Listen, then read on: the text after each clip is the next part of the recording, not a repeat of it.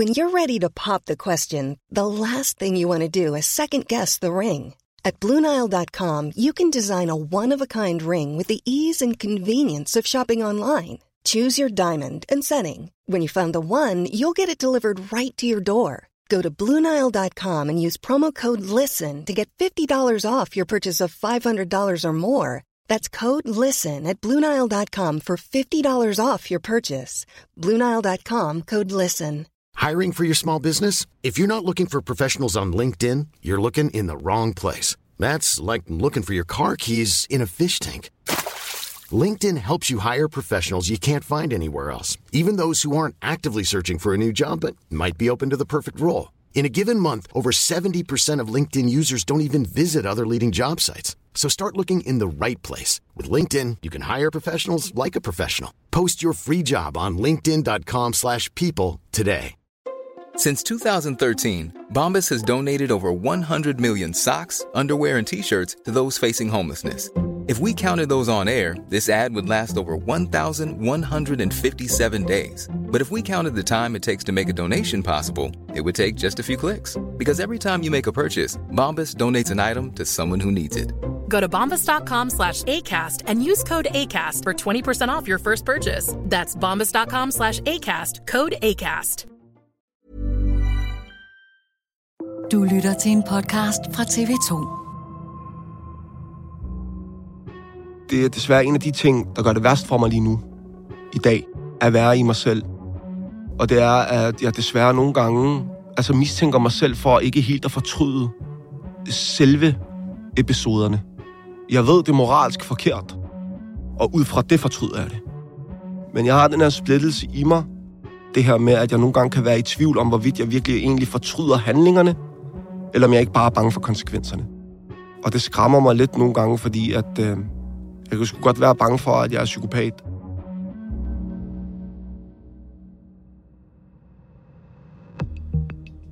I dag giver Dato et sjældent indblik i, hvordan det er at være medlem af en bande, og ikke mindst, hvordan du kommer ud af en.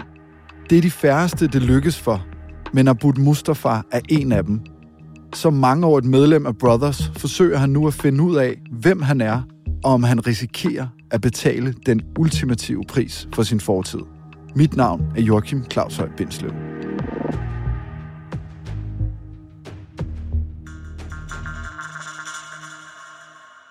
Abud, hvad risikerer du ved at stille dig frem og fortælle din historie? Sådan groft sagt er det jo altså alt fra den kolde skulder til, til døden, ikke? Men altså, det er jo ikke fordi, at jeg render rundt og tror, at jeg er en skydeskive, men der er jo en risiko forbundet med det. Og det er jo ikke nogen hemmelighed, at øh, det her jo er en form for... Det er lidt mig, der ligesom blæser til værdikamp imod min tidligere omgangskreds miljø. Det miljø, jeg ligesom færdes i, som på godt og ondt øh, jeg var en del af, kan man sige. Så det er jo for mig en, en værdikamp, og mig, som vil udstille de illusioner, de bærer på, og løgnene. Så øh, hvordan de tager det, er jo et godt spørgsmål, kan jeg sige. Det her er Abud Mustafa. Han er treogtredive år, har tre børn, og så er han tidligere medlem af Nørrebro-banden Brothers, som han forlod i to tusind fjorten. I dag arbejder han i et familiefirma, og så er han samtidig skuespiller, debattør, og i sidste uge udgav han bogen Dø, om så det gælder. Hvorfor vil du så gerne fortælle din historie nu? Det er svært for mig at pege et sted og sige, det her, det er formålet med det her. Men jeg synes, at øh, nogle gange så kan den offentlige debat godt være præget af stereotype fortællinger og billeder af, at det ligesom bliver sat ind i... i en meget lille boks, når det kommer til det her miljø. Så på den måde mener jeg, at jeg et eller andet sted kan bidrage på en anderledes måde, end vi hidtil har set, ikke? Du har tidligere haft til opgave at få unge drenge, primært tænker jeg, ind i bandemiljøet. Mm. Nu har du så været ude af miljøet i ret mange år efterhånden. Har du overhovedet fået nogen ud af det? Det kan jeg ikke svare på. Jeg kan bare fortælle, at, at jeg har prøvet i mange år, og at det er meget svært. Det er jo et miljø, som er som kviksand. Jo mere man kæmper for at komme ud af det selv, er der en stor risiko for, at man bliver suget ned i det.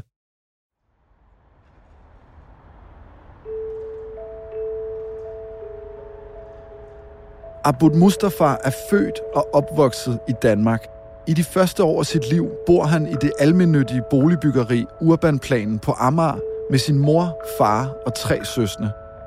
Hans liv ændrer sig radikalt, da han ni år gammel får at vide, at hans forældre skal skilles. Det ødelagde sgu min verden dengang. Så skete der desværre det her uheldige tilfælde, at jeg lærte en person, der var lidt ældre end mig at kende. Og det kunne godt være, at jeg måske ubevidst på en eller anden mærkelig måde ligesom fik vendt ind i mig selv min, det der at se op til min faragtige faderrollen over på ham. Prøvede ligesom at erstatte min far med andre maskuline autoriteter. Han lærer mig også de her grundprincipper, som bandemiljøet ligesom er stiftet på til den dag i dag, ikke? Og at jeg så begynder at hænge ud med ham og foretage mig de her øh, bandelignende handlinger. Teenageren er også fra Urbanplanen. Han sætter Abud Mustafa ind i gadelivets regler og fortæller ham, hvordan livet, altså ifølge teenageren, bør leves. Det vigtigste, du skal huske, det er tre ting. Det er Urbanplanen til døden. Altså Urbanplanen forlider til døden. Du skal være klar til at gå hele vejen til en dag at blive dræbt for det her fællesskab.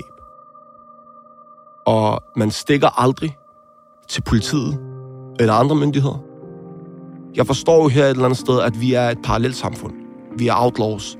Vi er ikke den gængse, normale samfundsborgere. Ergo, vi tager et aktivt skridt væk fra det normale samfund og lever vores eget parallelt samfund. Og der er det der, at det går så langt, at man er nødt til at forstå, at jeg er endda nødt til at hjælpe min fjende. Det vil sige, hvis der er en, der lige har skudt mig, og politiet har fanget ham, og spørger mig, er det ham her, der har skudt dig, og jeg ved det, så skal jeg sige, nej, det er ikke ham. Selvom det er en, der har prøvet at dræbe mig, så skal jeg stadig stå på hans side over for myndighederne. Det er ligesom for at forstå, hvor vigtigt det er, man stikker aldrig. Og det er ikke kun din egen, det er det hele taget. Og så den tredje, det er det der fuck B G P, som står for Blågårdsplads. På daværende tidspunkt ved jeg jo ikke engang, hvad B G P er. Jeg spørger mig så, hvad er det? Det er en gruppe på Nørrebro, det er de hårde. Blågårdsplads og Urbanplanen, det er de hårdeste bander i Danmark. Og jeg er ni ti år gammel, ikke? Så du ved, jeg tror på det, jeg æder det helt råt og går hele vejen ind i det, ikke? Jeg ved ikke, hvad en Blågårdsplads er. Fuck B G P er jo ikke, fordi jeg har et problem med B G P i dag. Jeg håber heller ikke, at de tager det sådan. Jeg har ikke nogen problemer med dem. Det, der er med det, det er, at jeg bliver lært, at der er et fjendebillede. Og at det her fjendebillede, i og med, at du skal være klar til at blive dræbt for dine brødre, så skal du selvfølgelig også være klar til at gå så langt, at du ikke bliver dræbt, eller dine brødre ikke bliver dræbt, og så dræbe. Jeg forstår det jo så heller ikke lige så groft der, men det er det, der begynder at bygges op på det tidspunkt. De her tre grundregler, kan man sige, lever jo efter hele vejen, og jeg må være ærlig at indrømme, at nogle gange kan jeg sgu også have svært ved, selv i dag, at give slip på det. Hvad render du så rundt og laver på det her tidspunkt, da du møder den her ældre gut, som lærer dig spillereglerne? Jamen altså, jeg går i skole, som jeg pjekker fra ofte, og så, ja, så er det bare, du ved, efter skole, hænge ud med drengene rundt omkring. Men jeg laver en hel masse lort, ikke? Altså, du ved, jeg går hele hjertet ind i det. Jeg begynder faktisk også at være en tyran. Det er sådan noget der. Jeg render rundt og spiller smart over for andre. Der var en episode, hvor at, øh, der var nogle drenge, der sad på en gynge. Og der var en gynge ved siden af, men nej, nej, jeg skulle hen. Og de var ældre end mig. De var alle sammen sådan tretten fjorten år. Og så skulle jeg hen og sige til mig, I skal fjerne fra min gynge. De kiggede også mærkeligt på mig. Jeg endte jo så med at få tæsket de her tre, ikke? Og ringede grædende til ham, den anden tretten-årige. Øh, de har slået mig. Og så ender han så med at komme med en, der er ældre end ham. Der er sådan atten, sytten, atten år, som så fik de her drenge til at kysse mine fødder og sige undskyld. Og der fik jeg den der smag af, du ved, wow. At jeg kan komme helt alene, som ti-årig mod tre, tretten, fjorten-årige drenge. Jeg ringer til min shabab, så kommer han her, og så kysser de mine fødder. Der fik jeg virkelig sådan smagen for, hvad det betyder at være en del af et, af et sammenhold, som har vold som et legitimt middel for at opnå sine ønsker, ikke? Da Abud Mustafa er tolv år, flytter han til bydelen Nordvest i København, hvor hans mor bor. Han begynder inden længe at hænge ud med en ny gruppe venner i ghettoen Mjølnerparken. Og i det nye fællesskab begynder Abud Mustafa at ryge cigaretter, stjæle knallerter, og som tretten-årig ryger han sin første joint. Men så startede det der, og så havde vi ligesom lavet en regel over for hinanden om, at bare så længe vi aldrig betaler for hashen. Vi skal ikke være sådan nogen der. Og det vil jeg så holde fast i. Så jeg går fra at afhente hashen op fra en rygerklub til mine venner, som af forskellige årsager ikke kan tage det op på grund af deres brødre og sådan noget der, til at se mit snit til, i stedet for at gå derop tyve gange, tredive gange om dagen, så kunne jeg bare skaffe mit eget og tjene på det selv. Og det udviklede sig jo. Jeg partnerede så op med nogle andre. Altså, jeg begyndte at hente en af mine venner, så solgte han, så var der også en anden en, så du ved, vi udvidede det, ikke? Eller jeg gjorde. Så havde jeg sådan en stjålet knald, og så begyndte jeg at køre rundt og være bud til de forskellige. Jeg havde et kæmpe netværk. Jeg kendte folk fra forskellige områder. Og jeg var aldrig nogensinde, fordi jeg havde en plan om at blive en stor narkobaron eller noget. Det var vitterligt, fordi jeg vil sige, det er en eller anden slags iværksættergen, jeg har i mig, som jeg bare sådan lod udfolde, da jeg så chancen, ikke? Drengestregerne udvikler sig hurtigt til alvorlig kriminalitet for Abud Mustafa i takt med, at han kommer længere ind i fællesskabet på Nørrebro. Som femten-årig får han sin første voldsdom for et overfald. Abud Mustafa fortæller, at det starter som en konflikt mellem nogle af hans venner og en pizzamand, men ifølge Abud Mustafa bliver han selv trukket ind i sammenstødet, da pizzamanden råber efter ham. Og så siger han, du ved, jeg knipper din luder, mor. Det sku, altså, det, jeg ved godt, det er kliché. Og så snipper jeg lige op i ansigtet på ham og siger, hvorfor fanden snakker du om min mor? Hvorfor blander du mig ind i det, når jeg siger til dig, ikke vil blandes ind i det? Og så har han en hjelm i hånden. Den slår han mig så med. Og da han så rammer mig i hovedet, så tager jeg den så ud af hånden på ham. Og så går jeg bare til den. Det var sådan med, at jeg ender med at tage cykler og prøve at slå øh, støttebenet af det. Og, øh, min mentalitet var jo så forskruet dengang, at øh, i retten, der står anklageren og argumenterer for, at jeg prøvede at lave hærværk på en cykel. Det har jeg ikke gjort. Hvad snakker du om? Siger hun, jo, man har jo set dig prøve at øh, sparke til en cykel øh, et eller andet med støtteben. Så siger, nej, men det var ikke det, der skete. Jeg prøvede at fjerne støttebenet, så jeg kunne pille hans øje ud med det. Det sagde jeg seriøst i retten. Fordi at i min verden, der havde jeg ret. Jeg har ikke gjort noget. Og han snakkede om min mor, du ved, det var det mest hellige. Så der, som femten-årig i hvert fald, der er selve volden i sig selv faktisk. Altså, jeg husker jo lidt, at da jeg sad inden for den der sag, der var jeg ked af, at jeg ikke nåede at gøre mere ved ham. Det er desværre en af de ting, der, er, der gør det værst for mig lige nu, i dag, at være i mig selv. Og det er, at jeg desværre nogle gange øh, opdager, at altså mistænker mig selv for ikke helt at fortryde selve episoderne. Jeg ved, det er moralsk forkert. Jeg ved, islamisk har jeg gjort noget uacceptabelt. Jeg ved, at jeg skal stå til ansvar for de her handlinger. Og ud fra det fortryder jeg det.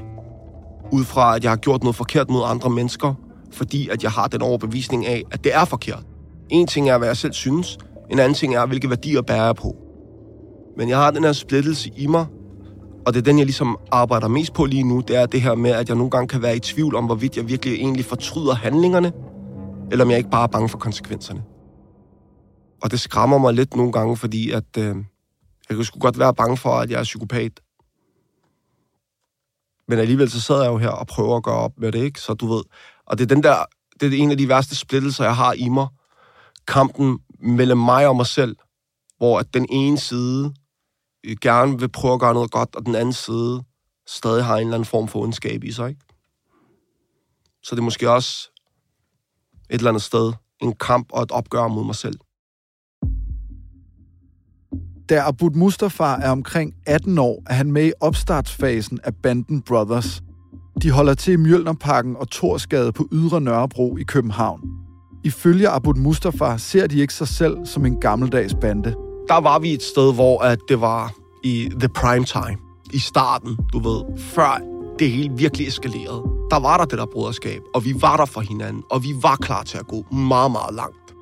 Medlemmerne af Brothers samler sig omkring en fælles fjende, nemlig rockergruppen Hells Angels, også kendt som H A. For mig, der blev Brothers stiftet som en modstandsbevægelse. En modstandsbevægelse, som var klar til at gå i kamp mod en aggressor, som ville besætte os. No bullshit. De vil besætte Nørrebro-agtigt, ikke? Og det er det her, vi skal bekæmpe. Jeg formår på en eller anden mærkelig måde at retfærdiggøre nogle elementer af det, sådan så jeg ligesom kan være i det. Men det, det så udvikler sig til efterfølgende, det er en regulær bande. Og det er ikke det, jeg går ind til, og jeg har ikke lyst til det mere, men ikke desto mindre, så fortsætter jeg, fordi at øhm, man skal holde på de ord, man har givet, og man ligesom, du ved, det, det er ikke bare noget, du forlader.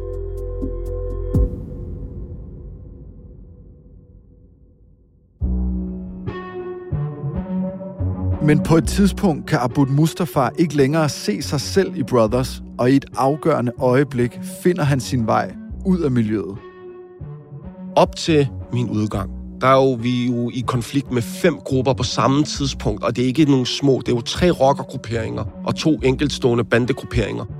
Og det er de helt store spillere, som vi er i krig med på samme fucking tid. Alle sammen. Så det er et tidspunkt, hvor jeg render rundt og seriøst skyder ud i luften, fordi jeg tror, at skyggen vil tage mig. Men det, der så sker der, det er, at der bliver lavet fred, stille og roligt.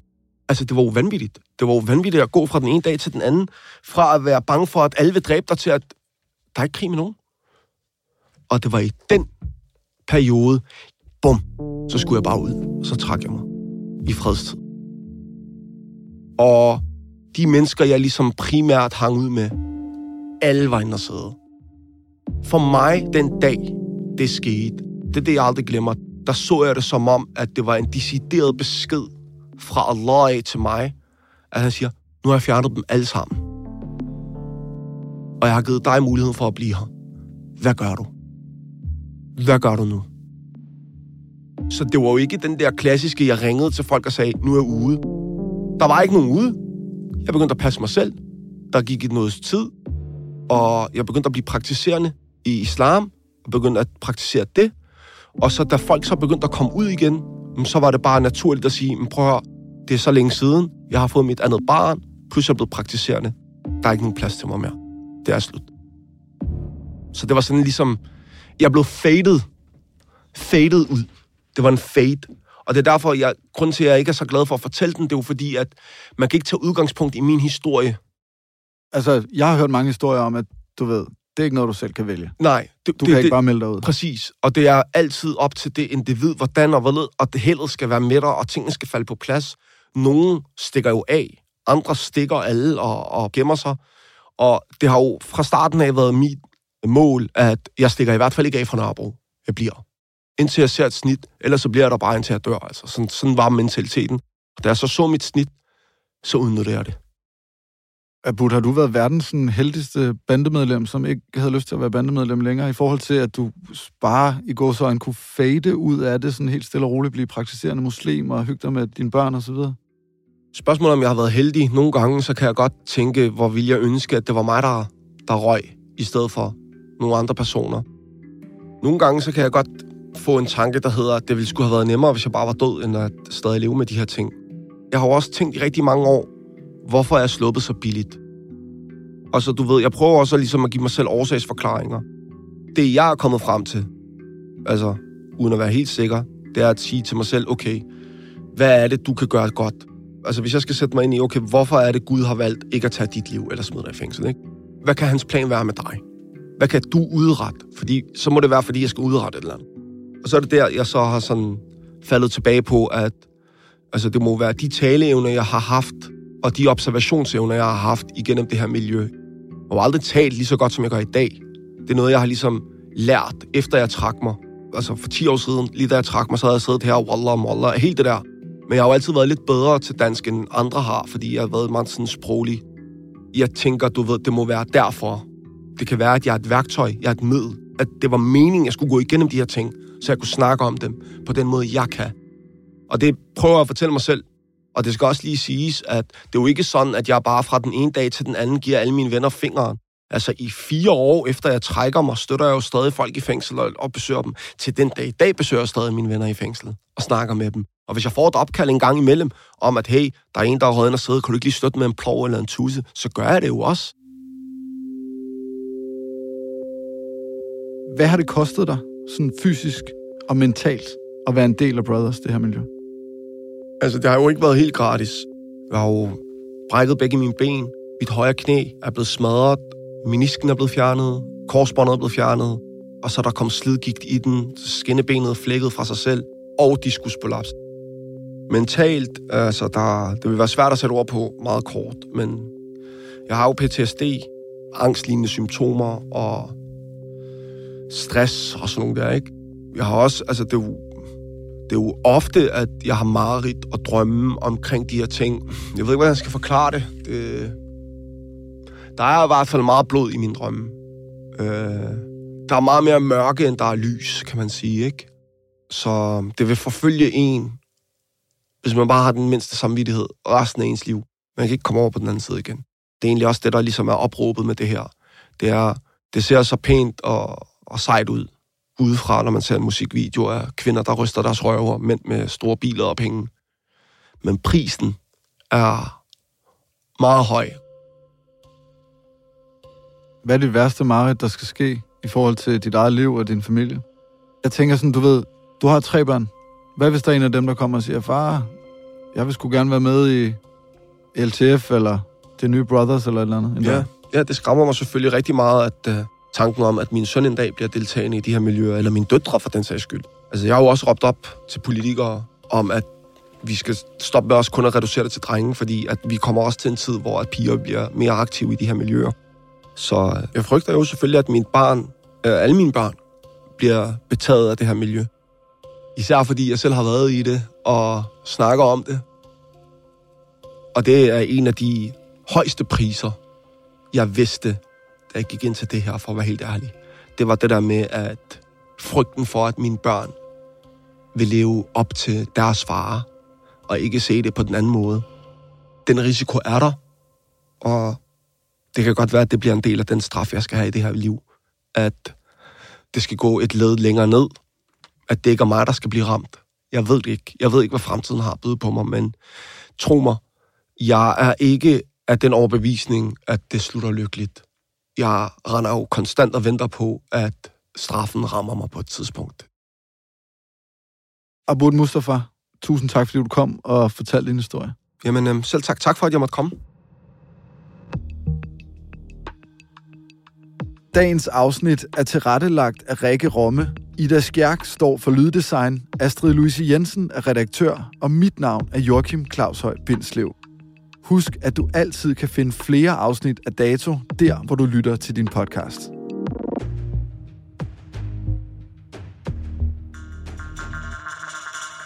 Du har lyttet til en podcast fra T V to.